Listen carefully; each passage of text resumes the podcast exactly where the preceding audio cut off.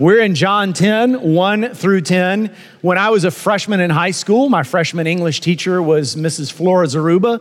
My friend Scott's mother was my English teacher. One day she assigned us a short story written by a guy named Frank Stockton called The Lady or the Tiger. Does that ring a bell for anybody? Anybody else have that story in high school? Okay, me and one other person. Uh, we're, we're good. But so um, I will sum this up for you. You can look it up. It's, it's available for free online if you want to read it. I read it this week just to remind myself of it. But in the story, uh, it's, it's about a, a, land long time ago, far, far away, a king who was a little barbaric and quite eccentric, who believed that the best way to gain justice in any criminal trial is what you call trial by ordeal. So, this is what it would look like. If a man was accused of a crime, he would be brought to an arena.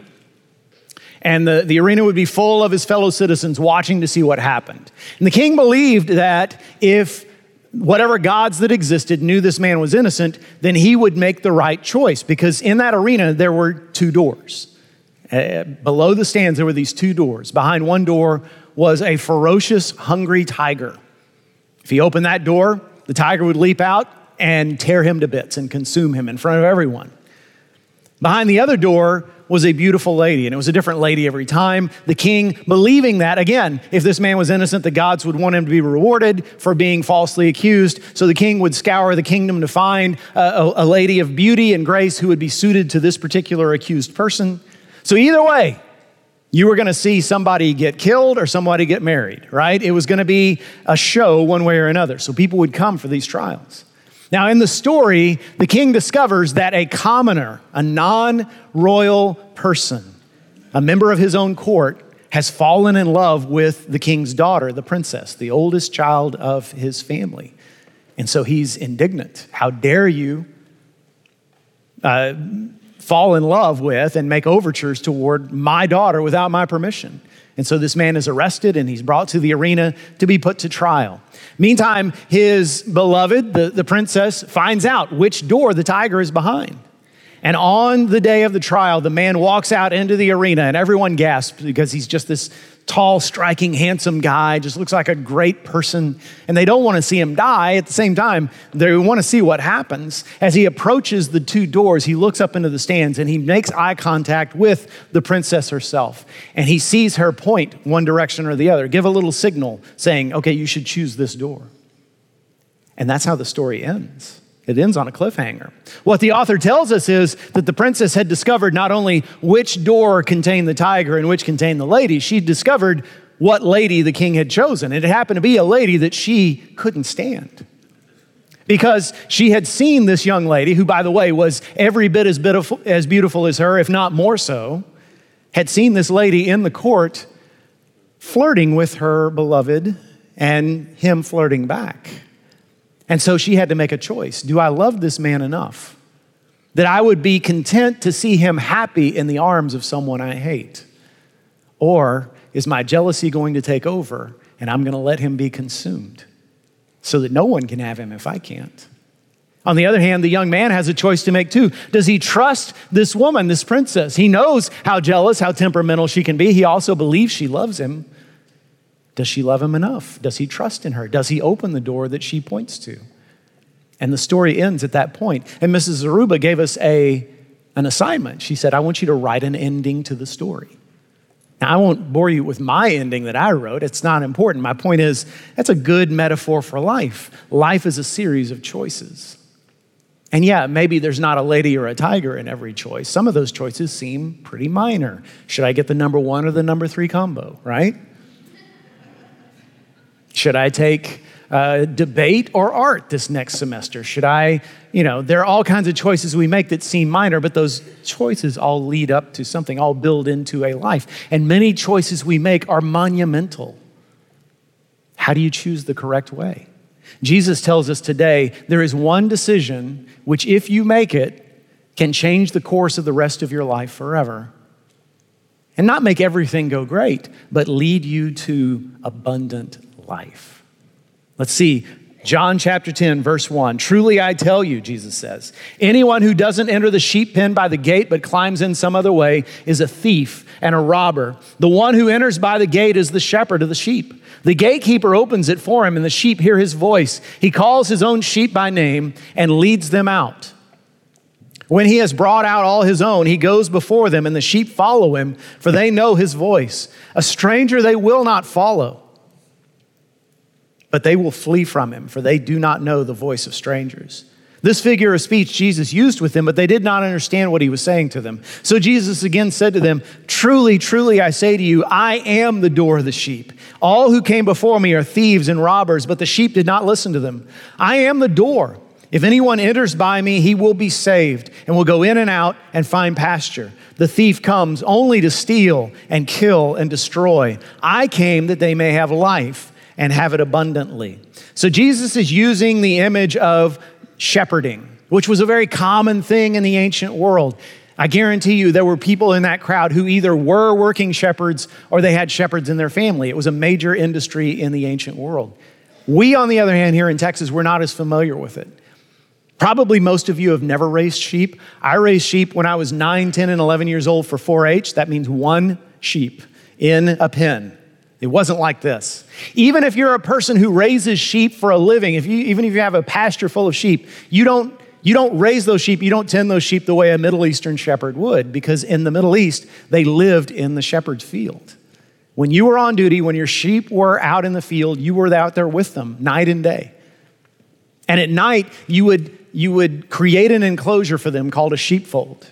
If you were very fortunate, you were in an area where there were caves and you would, you would guide them into one of those caves. Or if not, you would have to build a sheepfold of some kind made of logs or rocks or some other, some other structure, but it would be three sided with an opening. That fourth side, the opening, is where you would guide the sheep in. And because as a shepherd, you know your sheep, Jesus talks about this you know each one by its name, you would know, okay, this one's limping. This one looks a little underfed. This one looks like she might be sick. You would tend to every one. You would make sure they were okay. You would get them inside the sheepfold, and then you would lay your body across that opening. Therefore, you were the door. See, next week, Alan's going to be talking about what happens exactly a verse later, which is Jesus says, I am the good shepherd. How can, how can one man be both shepherd and door? Now you understand. The shepherd is the door. So, what is Jesus saying when he says, Come in through me, and all who came before me are thieves and robbers? Who are these all who came before me? If you read the book of Ezekiel, Ezekiel, the prophet, several hundred years before Jesus, has a chapter where he says, I am angry with the shepherds of Israel. He's not, not talking about working shepherds, he's talking about the religious leaders. He's talking about the priests in the, in the temple and the prophets, the job of whom was to lead the people spiritually. And he said, You're not doing a good job. You're in it for yourselves. You're corrupt. You're, you're letting my people starve while you're getting rich. And God says, Therefore, I will become shepherd myself, which was unheard of. In the ancient world, if you, were, if you had enough money to own a flock of sheep, you didn't tend them yourself, you've paid someone else to do it. But God says, I'm going to tend my own sheep. And Jesus is the fulfillment of that. But he's not just talking about those spiritual leaders, he's also talking about through the first couple hundred years before Jesus and even in Jesus' time, there were a number of false messiahs who arose, men who stood up and said, I'm the anointed one, follow me to victory. And it always ended the same way. A little band of, uh, of warriors would coalesce around this person and they would go to war, and quickly they'd be crushed by Rome and they'd all be slaughtered. And, and, and then Rome would get even more restrictive than before. And Jesus said, Those who came before me are thieves and robbers, but I have come that you may have life and life more abundant couple years ago, I was driving down Longmire and I saw a sign outside of a, a, brand new housing development that was just being built. There were all these signs saying, oh, how great this place is going to be, and we're going to have shuffleboard, and we're going to have parks, and we're going to have trails, and we're going to have fishing. And, and one of them said, literally, it said, live here, life more abundant. And I thought, okay, that's stupid. there is no house you can buy that will give you abundant life. You know, I'm sorry, that, that probably sounded really good in a marketing meeting. Maybe somebody couldn't remember that they heard that in Sunday school and it just popped into their head. They thought they were being really original. And listen, if you live there now, I'm not even going to tell you the name of the place, but if you live there now, I hope you love it. I hope you're having a great time. Hope you hope you're glad you bought the house, but you don't have abundant life because of that house. See, there are, there are all kinds of doors in this world all kinds of voices that call out to us. There are other religions. Never more than today are, do we have a, a plethora, a, a plurality of religious options in our country. There are politicians who say, Give me your absolute loyalty and I will take care of you. There are celebrities who say, Just follow me on Instagram and I'll show you the way. And then there are voices that say things like, you know, it doesn't really matter who you are on the inside. What matters is how you look. So give yourself to becoming a, a, person of physical beauty. There are those who say, if you just make enough money, you'll be happy for the rest of your life. There are voices that say, you need to put yourself first. Find your goals and reach out for them and get them. There are those who say violence is justified if you feel shortchanged. You need to stand up for yourself. There are those who say what matters is that you stick with the people who look like you and think like you and, and, and go to war against everyone else. There are those who say life is short, so do what feels good. Chase after pleasure because, you know, life is too fast. And then, of course, the loudest voices today are the ones that say, just be angry. I mean, isn't there enough to be angry about? Be angry, be loud, because those are the people who get what they want. And Jesus says, No, I am the door. Come through me, and you'll have life more abundant. What does that mean exactly? What is abundant life? In verse 9, we see it. Jesus says, I am the door. If anyone enters through me, he will be saved and will go in and out and find pasture. That comes down to three things. Number one, you walk through the door of Jesus Christ, you find salvation. He will be saved. Now, if you didn't grow up in an evangelical environment like this one, the, the language of being saved may sound strange to you, but most of us grew up with that. Most of us in this room and watching online, we could probably say, Yeah, I was saved when I was this old or in, in this year. Or uh, we can point to a period of life when I was in college, when I was in junior high, when I was newly married. I got saved. What does that mean? Because honestly, a lot of the people using that term don't really know the fullness of what salvation means. We think salvation means you go to heaven when you die, and that's part of it. And I don't want to shortchange that. But when you read the scriptures, especially the New Testament, that's not even the main thing salvation means in scripture. It means, first of all, you are saved from your sins. See, the world won't tell you this, and your own heart won't tell you this, but you and I are born with a sin nature that is poisonous to our souls.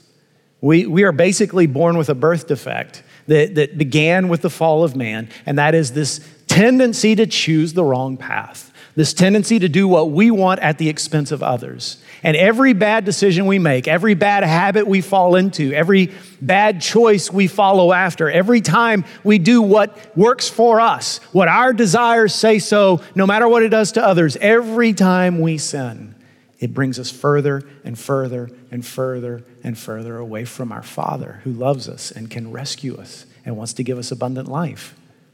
You know, the, the theme of so many movies for, for small children and teens and young adult, the theme can be boiled down to follow your heart, right? Just follow your heart. Just whatever your dreams are, chase after your dreams. Be yourself. That's terrible advice. Listen to me. Yes, be yourself. I'm not telling you to be someone else. I am saying the best advice is to say, if I follow my heart, if I am fully myself, I'm going to die because I am a fool. Because I have proven again and again that I can't make the right decision.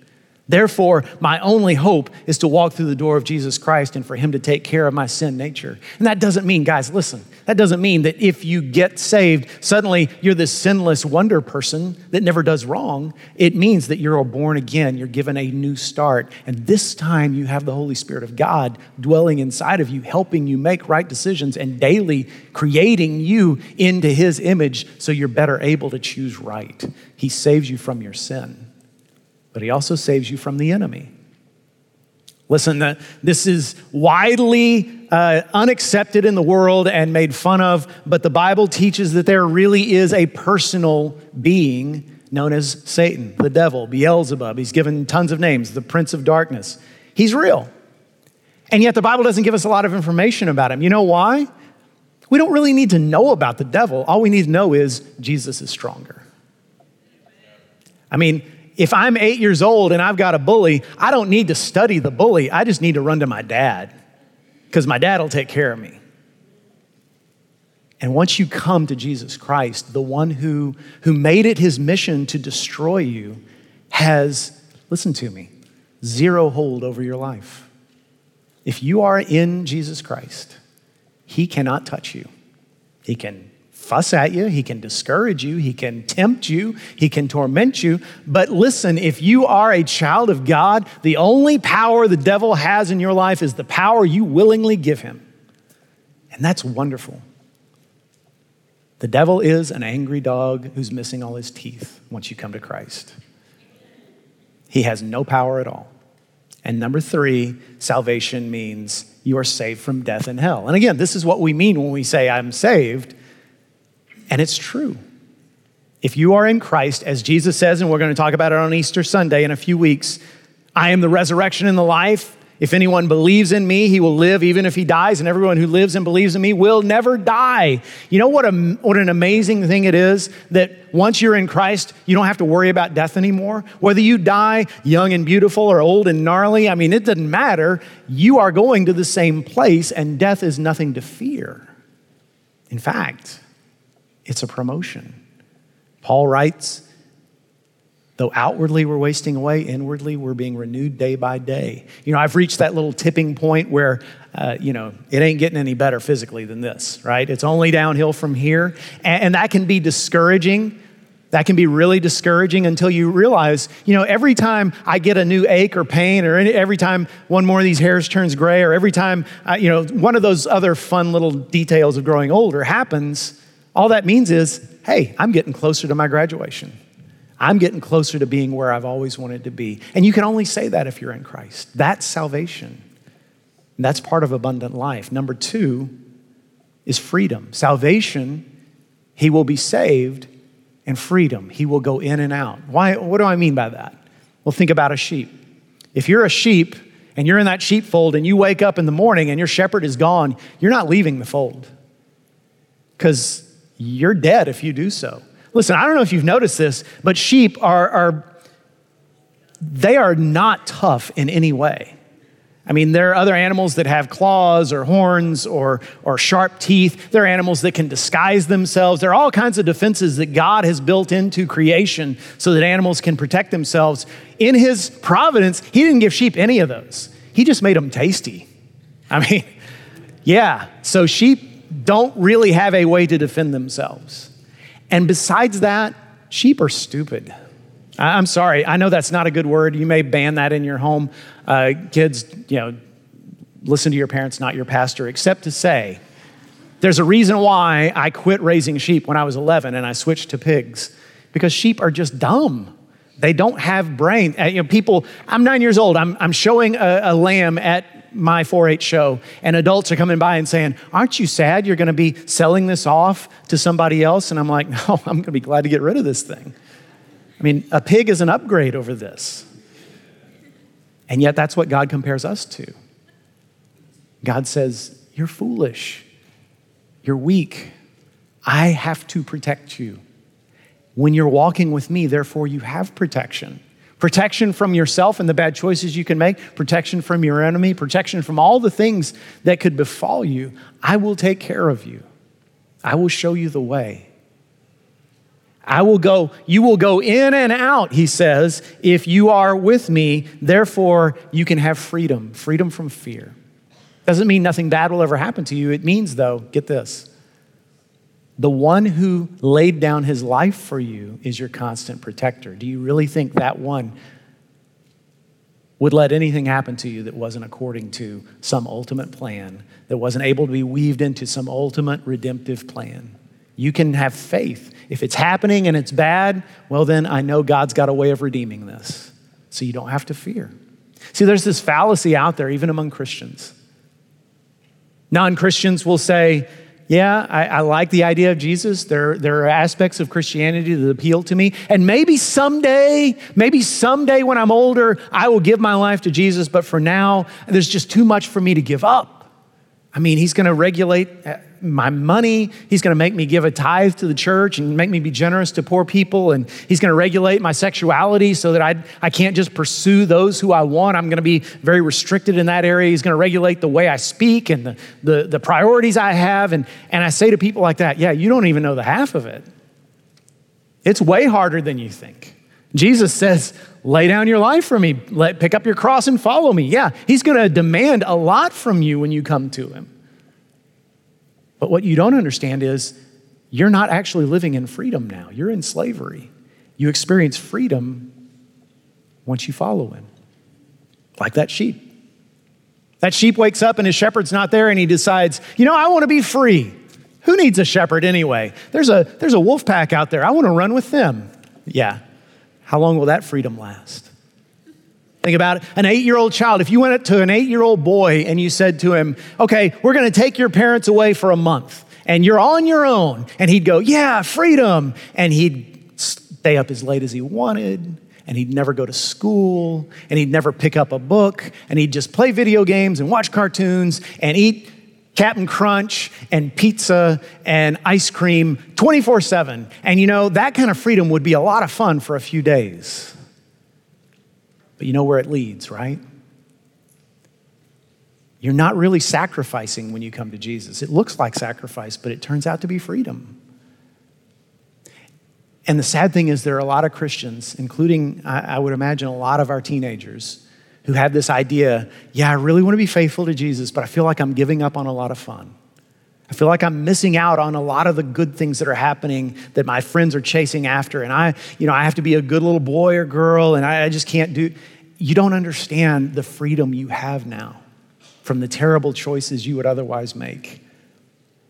And sad to say, I know a, a pastor who he had to fire, this is years ago, had to fire a, a guy in his church who was a youth intern, a student ministry intern, you know, fresh out of high school himself, 19, 20 years old. And he had to fire him because one of the moms of the high school uh, of a high school girl came to him and, and showed him text messages that that young man had been sending to her daughter. And he said what were you thinking? I mean you've grown up in church. You know what's right. Why would you do this? And in tears, he said, I just, I got tired of feeling like my friends were having all the fun, and, and I wanted to experience some of what they were experiencing. That wasn't freedom. That was destruction. That was poison that he was drinking, thinking he was bringing himself the fountain of youth, so to speak. Don't be deceived. The enemy sits at the, at the edge of the flock and says, Come on over here, sheep. I've got freedom for you. Don't believe it. The freedom is found in following the one who loves you enough to die for you. Do you really think there's anything good he's denying you if he loves you that much? And then, besides salvation, besides freedom, there's fulfillment. He will go in and out and find pasture. You know, sheep are pretty simple. All they need is grass. Grass and water. They just need something to eat and something to drink, and they're content. And Jesus says, You've got all you need right here. And you might say, Okay, that's great, but I'm not a sheep. I have more complex tastes. I like a steak and a baked potato and a big fat wedge of cheesecake once in a while. And, and how about, how about, you know, some good music and, and some entertainment? And, and I want a, a nice house and a good place to raise my kids. And I, I need some financial security and I, I want my health, body to be healthy. And listen, y'all, there are preachers who make a lot of money and become very influential through telling you all you have to do is have the right kind of faith, and God will rain all that stuff down upon you. And I'm here to tell you, God is better than that. God will give you not just what you ask for, God will give you what you need. God will give God will answer your prayers the way you would have prayed if you knew what he knows. He's not a dog on a leash. He's not your concierge or your henchman who does what you ask. He does what you need and he brings you fulfillment. So if you come to me and say, Jeff, I've been praying and praying and praying for this one thing, a better job, uh, to get married, or for my marriage to be healed, or for my, my uh, body to be healed, or for my son or daughter to speak to me again, whatever it is, if you bring it before the Lord, if that's something you have to have, he will give it to you, or else he will help you find joy in spite of the lack of it. He will find joy you couldn't find even if you got that thing. And beyond that, He will teach you a new kind of joy. He will change your desires. The longer you spend time with Him, you'll begin to hunger for the things He wants you to have. That's one of the miracles of abundant life. Is it's not like you suddenly get all your dreams come true and then you become just yet another spoiled person. No, excuse me, non COVID cough. Um, you begin to desire the things God wants for you. You begin to desire a relationship with the God of the universe. By the way, do you really think you're going to enjoy heaven if you don't find Jesus interesting? He's the main character there. Abundant life means getting to know Him and coming to love Him more than anything else on earth. It means growing in character so that you never again have to say, Man, I'm sorry, I wish I hadn't hurt you that way. Instead, you get to see that person say back to you, Thank you for loving me the way that you do. It means finding, it means finding the, the role, the unique once in a lifetime, once in a universe role that God created you to play in His plan of redemption. You have a mix of spiritual gifts and talents and experiences that no one else in human history has ever had or ever will. And God is, is planning to use that in you to change His world. And that's incredibly fulfilling. It's, it's in having the joy of seeing people who you know walk through that door. In just a minute, we're going to see one of our uh, teenagers get baptized, and we're going to rejoice, and people are going to shout and clap because we should, because that is something you get to be a part of. That's part of abundant life, too. It's your whole identity becoming wrapped up in the one who made you and loves you more than anybody else, and it changes everything about you, and you find joy that the world can't give. That's abundant life, fulfillment. Fulfillment. You know, in that story, the lady or the tiger, we never find out who chose what. And did the man live or did he die? Did he go on to be happy or did he cease to exist? Jesus tells us which door to choose. Just like the princess in the story, the difference is we know we can trust Jesus because, unlike her, he died in our place. You put Jesus into the story, what Jesus does is he takes the tiger so you know you get the reward. Jesus took the tiger for us because that's how much he loves us. And I am sure there, there are people here this morning who haven't yet made the decision to follow Christ. At least I, I'm hoping there are some who are here watching online. That's what I've been praying for. And if you're one of those people, it says, Yeah, I've, I've been waiting, I've been, I've been trying to decide what I believe about Jesus. Make today the day you change. Today, the day you come to Him and just say, I'm ready. I'm ready to take that step. I'm ready to open that door and walk through the door of Jesus Christ into abundant living. And we'll tell you what to do next. And there are a lot of people here, on the other hand, who would say, Yeah, I made that decision a long time ago. There's not a doubt in my mind. I chose Jesus. I know He will never let go of me because He says, Nothing will ever snatch you out of my hands. So I know I'm saved. The problem is, I just don't feel like my life is abundant. I don't have that fulfillment. I don't feel free. I don't feel saved. What's the matter with me? There's a story that I've used over and over again. I read it years ago about this couple in Illinois, Doug and Sylvia Witt. Someday I hope I meet them in heaven. I can thank them for how many times I used them in sermons. Uh, so, Doug and Sylvia Witt, many years ago, got married in this little town in Illinois. And Doug, like any good groom, had booked a night in the best hotel in town in their bridal suite. And so, about midnight or so, when the uh, reception was over, they, they drove to the hotel and they got the key from the, from the desk clerk and they went upstairs to the bridal suite and he carried her across the threshold. And then they turned on the light and they looked around and they said, Well, this isn't what we were planning on. I mean, this looks like it was greatly oversold. It was a very small room, there was a couch, TV, chair, table no bed. What's up with that? And then the wife, the, the bride, Sylvia, looked and said, I think this couch folds out into a bed. And that was a little strange, but you know, they sort of had other things on their minds. So they decided, okay, let's just go with it. And the next day they woke up very, very tired, very, very cranky, backs were aching, terrible night's sleep. And Doug said, I'm going to go talk to that desk clerk. He's going to get a piece of my mind. And he went down and he started yelling at this guy. And we paid all this money for a bridal suite. You gave us a substandard room. There's not even a bed in there. And the guy goes, Well, I don't understand, sir. I, I went up there personally and I, I placed the, uh, the bouquet of roses and the bottle of champagne and the, the chocolates out there in the bedroom and, and made sure everything was great. And he said, You must have hallucinated because I, I saw none of that. Well, the desk clerk said, Well, let me go show you. And so they went upstairs and they walked through the door. And he says, uh, You did go through that door there, right? And, and Doug says, No, um, we just assumed that was a closet. They opened the door, massive room, king size bed, flowers, chocolates, champagne, the whole nine yards. That's a picture of the life a lot of Christians live. Walk through the door of Jesus Christ, take two steps and say, Okay, glad I'm saved, but, uh, you know, I don't see any difference.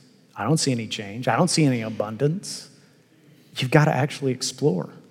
You've got to actually chase after Him. You've got to actually live the Christian life to experience abundance. It's not about just praying a prayer and getting dunked or whatever your childhood church emphasized as the way to salvation. It's about exploring salvation in all of its aspects and making that the point of your life. If you haven't started doing that, it's not too late. Now's the time. Just tell him, Lord, I want, I want more than anything else to know you like I should have known you all along. Please help me to put away my idols and all these other things that I chase after, and help me to just pursue you, to live out life behind the door of Jesus Christ in, in all of its wonder. Are you willing to do that? Are you ready to embark on that adventure?